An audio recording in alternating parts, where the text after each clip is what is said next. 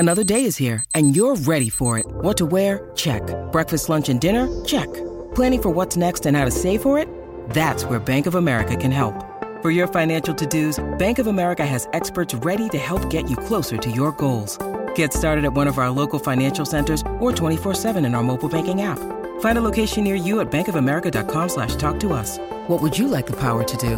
Mobile banking requires downloading the app and is only available for select devices. Message and data rates may apply. Bank of America N.A. member FDIC. Step into the world of power, loyalty, and luck. I'm going to make him an offer he can't refuse. With family, cannolis, and spins mean everything. Now, you want to get mixed up in the family business. Introducing The Godfather at ChumbaCasino.com. Test your luck in the shadowy world of The Godfather slot. Someday, I will call upon you to do a service for me. Play The Godfather now at ChumbaCasino.com. Welcome to the family. No purchase necessary. VGW Group. Void where prohibited by law. 18+. Terms and conditions apply. Hello, it is Ryan, and I was on a flight the other day playing one of my favorite social spin slot games on ChumbaCasino.com. I looked over at the person sitting next to me, and you know what they were doing? They were also playing Chumba Casino. Coincidence? I think not. Everybody's loving having fun with it. Chumba Casino is home to hundreds of casino-style games that you can play for free anytime, anywhere, even at 30,000 feet. So sign up now at ChumbaCasino.com to claim your free welcome bonus. That's ChumbaCasino.com and live the Chumba life. No purchase necessary. VGW Group. Void where prohibited by law. See terms and conditions. 18+. It must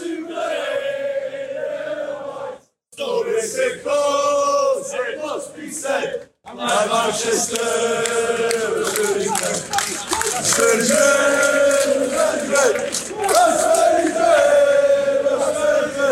Oh, baby, show he loves to fight. He wants to play. So listen close. It must be said.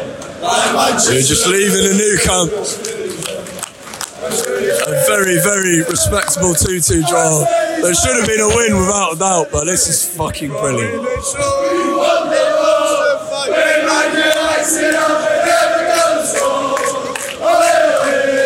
Listen. 6,000 Reds taking over Barcelona. And that was a brilliant performance. There were bits you could criticise, but we came to the new camp and we took it to Barcelona. And that's great. Says not just a lot about the quality of the team, but the attitude and the mentality that they have and the confidence to come to the new camp and really give it something to Barcelona. The goals we conceded were both rubbish. A set piece and then a mistake at the back, that's really poor. But the rest of the performance, brilliant. And I'll let you listen in on this for a while longer.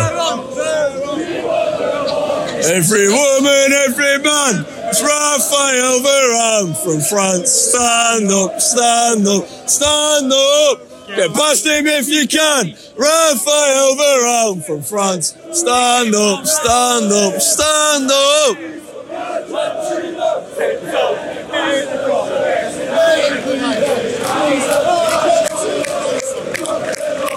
We're the Scousers, the Commies and Corsairs. We are united with our team. We are Manchester boys. Whereabouts are we going after this? Man City. Man City Barbie. Leeds are falling apart again. Leeds are falling apart again. Wembley!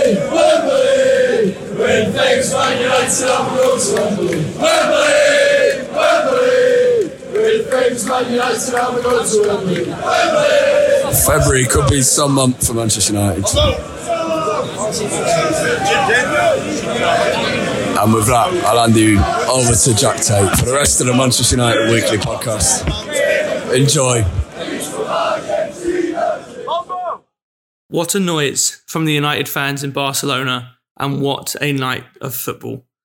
All too often when we get the chance to watch the giants of European football come up against one another, we're left to stomach these drab, dull affairs. Not so for Xavi's Barcelona and Erik ten Hag's Manchester United. It was a 2-2 draw at the Camp Nou, full of attacking intent, large open spaces to be exploited, and thrown in there some real moments of quality. A result that most of us would have probably taken happily 10 minutes before kick-off, but that eventually leaves us all feeling slightly disappointed. And there, perhaps, lies the biggest compliment one could possibly pay to Erik ten Hag and his squad. Hello and welcome once again to the Manchester United Weekly Podcast. Just hours following a rare and fine occasion of seeing Manchester United play at the Camp Nou. You've already heard from Harry Robinson outside that famous old stadium in Barcelona, with the travelling Reds revelling after watching our side put in a great performance. I'm sure you'll all join me in feeling more than just a tinge of jealousy at Harry being among those in the stadium watching United play tonight. It is just me for the remainder of this episode to take you through tonight's events.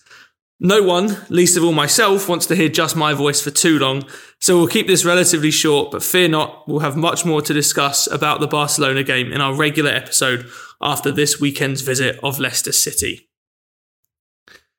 To start with, let's go back all the way before kick-off to simply look at the way United set up, and if this really was the first surprise that was thrown up of the evening.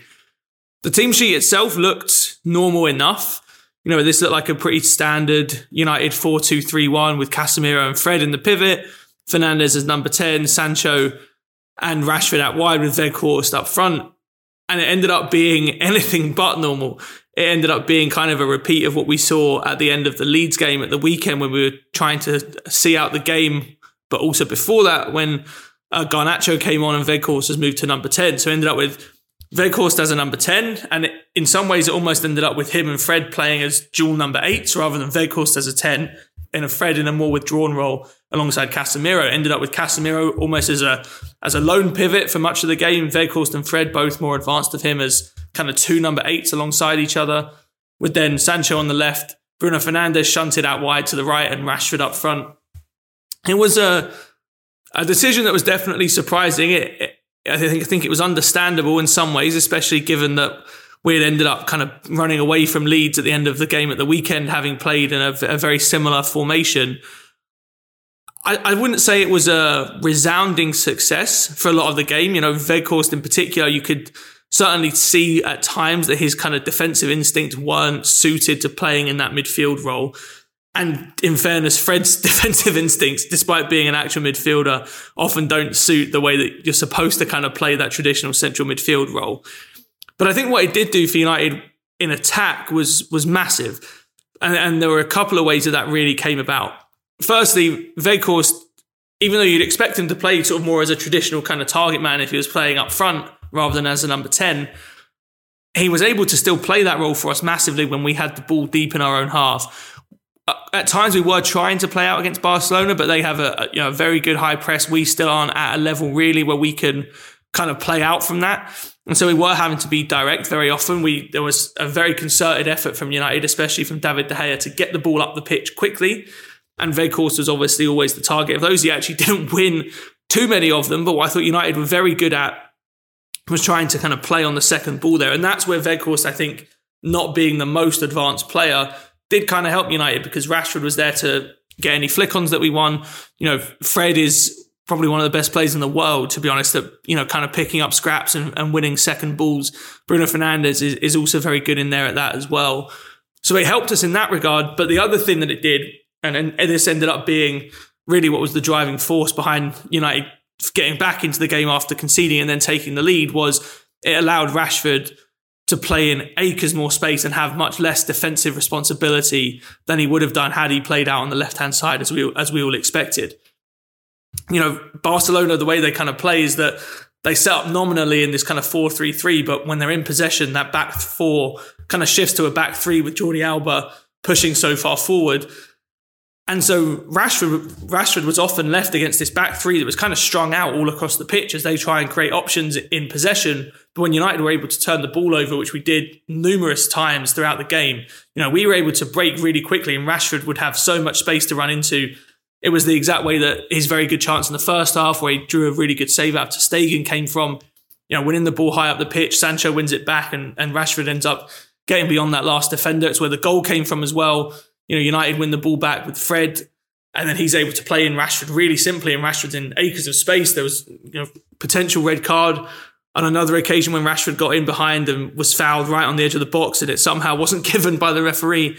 That was a very clear plan for United, and I think given that we kind of knew how Barcelona were going to play and that they were probably going to dictate a lot of the game in possession, which probably didn't happen quite as much as we expected, to be fair, given how well United kind of played for most of this game. But we knew that they were going to leave spaces at the back. And although Weghorst, given his kind of physical traits, seems like a player who would be better suited to holding the ball up in that role, actually, I think having Rashford up there was probably all the better for United, because he was so much better able to stretch that defence, make use of those big spaces that were left at the back there. I think it's worth taking a moment to just appreciate just how fantastic Marcus Rashford is at the moment. It's all well and good, putting him in that position, kind of giving him space to work in, but you've still got to make it happen. And my God, I can't really remember a United player, certainly not in recent years, where you've had so much confidence and so much faith that they would make these game-changing, match-winning, very often, contributions to this team week in, week out. Rashford is operating at a level I don't think that we've seen a United player operate at, probably since Van Persie's season, probably before that Rooney, and then going back further, Ronaldo. I don't think there's ever been a United player in the post-Sir Alex Ferguson era, certainly not an attacking player, that is playing at the level that we're seeing from Rashford right now. Obviously, it's the goals are the biggest part of that. He's now up to 22 for the season, matching his best ever tally for United in any season, with still, 15 league games to go. Who knows how many more Europa League and FA Cup games potentially to come as well. But it's so much more than just the goals. He is so dangerous for United as a consistent threat as well. How many times today did we see him getting into fantastic positions for United? He had, like I mentioned, other than the goal, he had the one where he drew a great save out of Ter Stegen. He had a couple of other opportunities where he got through, one where he kind of lashed at the ball when he maybe could have squared to Weghorst. Another shot that was quite tame in the end after some good United build-up. But he is so consistently now getting into fantastic positions, and every time he gets the ball, you feel we can create something. I mean, firstly, the run and the finish for the first goal. Probably gets a little lucky that Ter Stegen doesn't clear off his near post as well as he probably should have, as probably De Gea should have for Barcelona's goal as well. The keepers had good games generally, but didn't cover themselves in glory for those two goals. But then the second goal, I mean, yes, it ends up being a Koundé-owned goal, but that is a United goal almost entirely out of Rashford's doing. We take the short corner, which, and to be honest, didn't have the most favourable conditions for that short corner. Rafinha was, fully clued up on what we were about to do. You could see Luke Shaw was kind of tentative in even playing the ball to Rashford, given how close Rafinha was, how much pressure Rashford was going to be under when he received the ball. But he has kind of that trait that, in my lifetime, the best player I've ever seen with this trait is Henry. And just, it's not just Rashford's pace. You can have pace as a player, that's fine, but it's really the change of pace that is what makes it so deadly. And Rashford has that in abundance, and he's always been a good dribbler, but he's upped his dribbling ability to a level that we haven't seen so far in his career. And the way that he's able to go from a completely standing start against Rafinha, I mean, the ball is literally dead, it's not moving, and Rashford just shifts it in one touch, goes past Rafinha, and then there's no stopping him from there. He is just an amazing player at the moment. I mean, it's almost frightening to think where United would be without him, but with him in this team, it feels like we are in any game at any time, kind of no matter how the game state is going, because we know that we have this kind of game breaker available and popping up with these match-winning moments pretty much at will. And frankly, I think it's right that we all understand and take stock of just how great a player we're watching here. And not only is it a great player, it makes it all the sweeter that this is a lad who grew up 10 miles from Old Trafford, Manchester born and bred, a United fan born and bred, playing at his boyhood club, living the dream and living out a lot of what makes Manchester United great, a lot of the values that we hold so dear in this football club. And this doesn't happen all too often. You look through United history at times when we've had players this good that are kind of making good on all these values that United hold so dear, players that have come through the academy, players like Duncan Edwards, Bobby Charlton, George Best, you know, then in the class of 92, players like Ryan Giggs, Paul Scholes. There's a reason I can list those names off the top of my head. There's a reason those players are remembered as such legends of this football club, and it's because it's so rare that we get players coming through the academy that play at this level.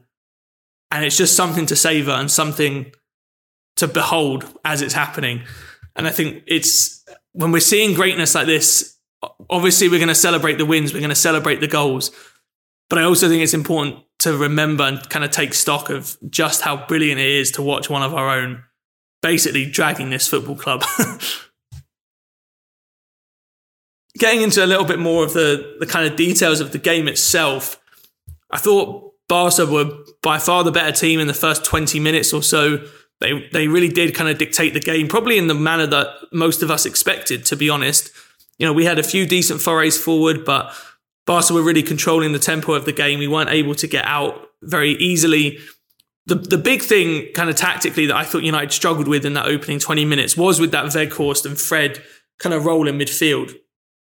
I mentioned about their kind of defensive instincts, and what would often happen is Fred and Weghorst have almost completely opposite defensive instincts than what you would expect given their natural positions. Fred's instincts in defence are always to be aggressive, always to go high up the pitch, and he was quite often playing alongside Rashford in our defensive shape. He was pushing that far forward. Whereas Weghorst, despite being a striker, his defensive instincts are often just to kind of drop deep and help out however he can, often without a great understanding of how to kind of work within the structure that we have defensively. And where we were really getting killed, you know, at times, our press was actually okay. We were kind of keeping Barca at arm's length. We were kind of forcing them to play it around the back a fair amount. But the ball that was really killing us was all too often players that either like Frenkie de Jong or Koundé or Marcus Alonso were able to get on the ball and play balls inside into either Pedri or Gavi. And they were able to receive the ball on the half turn and immediately turn and be on our goal. These kind of incisive, progressive passes into midfield. It's actually something that United really struggle with in possession in every game, especially with Christian Eriksen out at the moment. And so that was really, I think, the biggest thing that we were struggling with. All of Barca's good moments were kind of coming from these times where with one pass, Barca were able to take 4 or 5 of our players out of the game. And then you're kind of left with Casemiro on the back four having to marshal this huge outcrop of space that it was really just unfeasible for them to ever do. Varane was kind of staying tight to Gavi as he was coming inside and deep off of his kind of starting position of the left wing. Casemiro was often on Pedri. And then we were left with Jordi Alba kind of bombing forward in loads and loads of space on Barca's left-hand side. And Wan-Bissaka was having to try and cover that while he was sort of unsure how much he should be covering Gavi as he was coming inside. So I thought Barca started the game well, but from there, you know, United just grew into the game more and more. And in the second half in particular, you know, despite going behind, that I thought United played so well. And I think it's testament to every player in the squad, and in particular Ten Hag, who I'll come on to more in just a minute. Just the way that we approach these games is so different to almost any United team that I've ever seen. You know, going to a place like the Camp Nou, playing against a team as good as Barcelona, that's a tough thing to do. And the vast majority of teams, when they play against them, it's sit back, you know, real kind of backs against the wall kind of football, and you just try and take those opportunities on the counter-attack wherever they might come. Kind of the very extreme version of Solskjaer's setup of United in big games. And there was elements of that to some degree. At times, United did kind of sit back, but it was nowhere near to the extent that I think I was expecting going into this game. You know, United were so proactive in defence and on the ball, but we weren't proactive on the ball in the sense that we were chaotic. We were chaotic at times, but in general, when we won it back, we had the presence of mind, the composure, the structure in our team, and the understanding in what we were trying to do when we had possession. We were able to keep the ball. We were able to kind of build phases of play. That isn't something that we've been able to say about Man United in any games, really, but especially in big games against better opposition. That is something that we've really struggled with. You know, throughout that game, I think possession was around 60-40. You know, obviously didn't have more of the ball than Barcelona, but that's probably a lot more than I would have expected going into the game. And a lot of these kind of bigger games against better opposition, United have been in the last few years anyway, down you know, under kind of 35%. And that's kind of what I expected, but that wasn't the case at all from United. You know, and I think it's where the new way that I think Ten Hag has got United approaching games is starting to pay massive, massive dividends. And I've got to give him and the squad so much credit for the way that we're able to go into these games and really try and take them by the scruff of the neck. It's a testament to, A, tactically, how much we've improved. And that is massive. We are so much better organised. You know, Barcelona had a few good chances, yes, but it's not like they were carving us open throughout this game. You know, it was the same story against Man City a few weeks ago. We held Man City basically to creating one or two chances across a 90-minute game. That is so, so far removed from what we got used to seeing from Man United over the last few years, and especially last year. Ten Hag has managed to add that defensive solidity while not getting away from what has made this United side, when it has won games over the last few years, successful, which has been, we are amazing in attacking transitions, we are amazing at playing into space, and we're brilliant at playing on the counter-attack. And we've managed to retain those principles but shored up everything else, while also being able to play a little bit more in structure. That's obviously still a work in progress, but I think I come away from this game tonight, really, there's so much more we could get into in kind of like more nitty-gritty tactical stuff, but I think the biggest thing to take away from tonight is this is a great reminder to myself and probably to everyone of you listening just how far this United team has come over the last 8 or 9 months under Erik ten Hag. You know, if we go back to April 2019, when United played against Barcelona in the Champions League last 16, or was it quarterfinal? Quarterfinal, in fact, after beating PSG, you know, that was a very different United team, but arguably one that was in as good a moment as we are now in terms of form. And if we're being honest, we got played off the park in those two legs. You know, I think what did we get beat? 2-0 at home and 3-0 away, something like that. You know, it was a very clear statement about how far away United were from Europe's best teams. And at that point, Barcelona were a very good team, but probably not one of Europe's very, very best. You could maybe make the same argument now, although I think Barcelona are very close to being one of Europe's best teams, despite being in the Europa League. But this was a statement in the opposite direction from United, I think, that we can not only just survive against a team like this, which you can do occasionally, but we can go toe-to-toe with them. You know, we are capable of taking the game to a team like Barcelona, of actually putting our own stamp on this match and saying, you know, we can match you all across the pitch. I think United come out of this with an expected goals of just over 2.1 compared to about 1.5 for Barcelona. You know, this was not by any means a smash and grab, sit back, hit on the counter-attack. We offered and gave so much to that game. And that is massive credit to everything that Ten Hag has done. There is absolutely no way that we would have been able to do this a year ago. Absolutely no way. We would have gone to the Nou Camp and almost certainly got played absolutely off the park in every sense.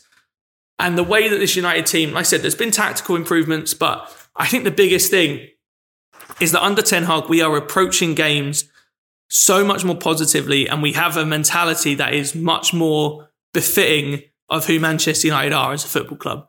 We aren't approaching games scared. We are approaching them boldly, trying to be proactive, going to places like the Camp Nou and taking the game to Barcelona.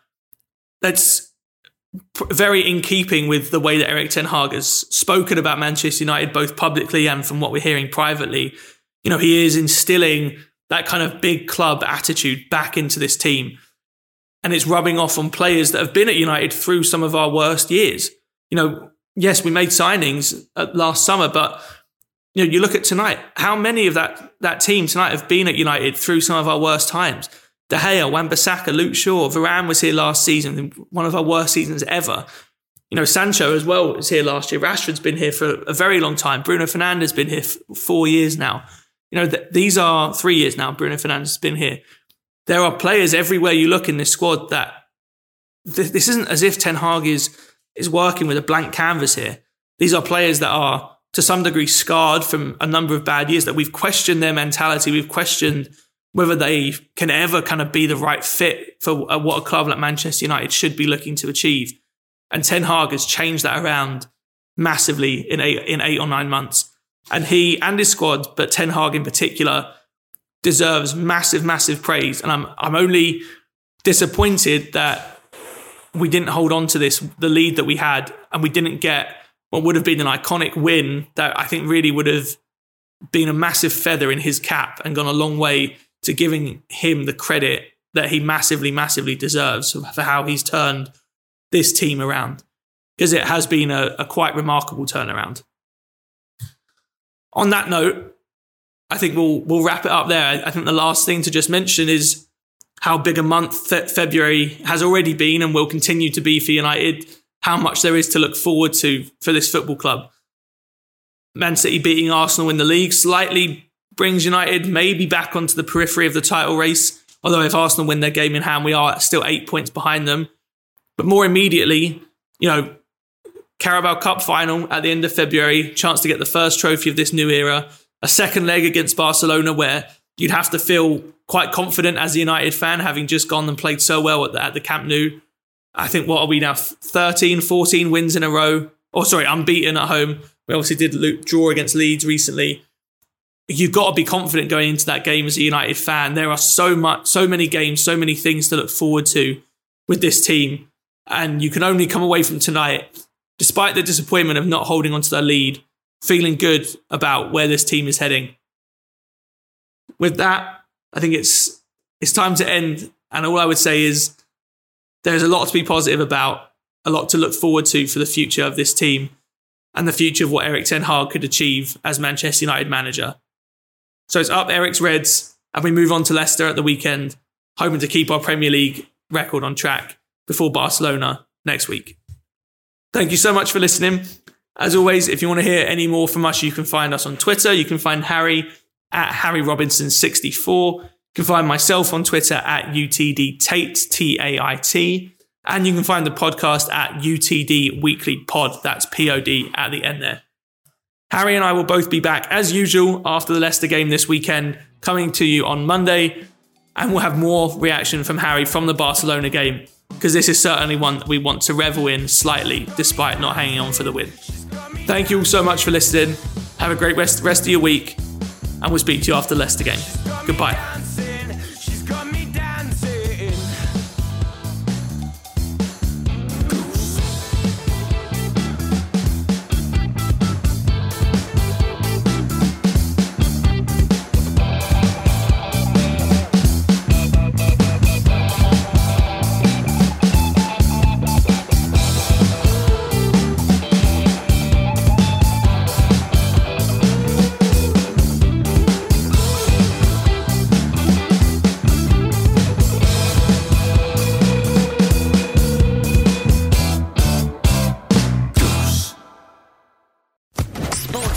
Podcast Network. With the Lucky Land Slots, you can get lucky just about anywhere. This is your captain speaking. We've got clear runway and the weather's fine, but we're just going to circle up here a while and get lucky. No, nothing like that. It's just these cash prizes add up quick. So I suggest you sit back, keep your tray table upright, and start getting lucky. Play for free at LuckyLandSlots.com. Are you feeling lucky? No purchase necessary. Void where prohibited by law. 18 plus terms and conditions apply. See website for details.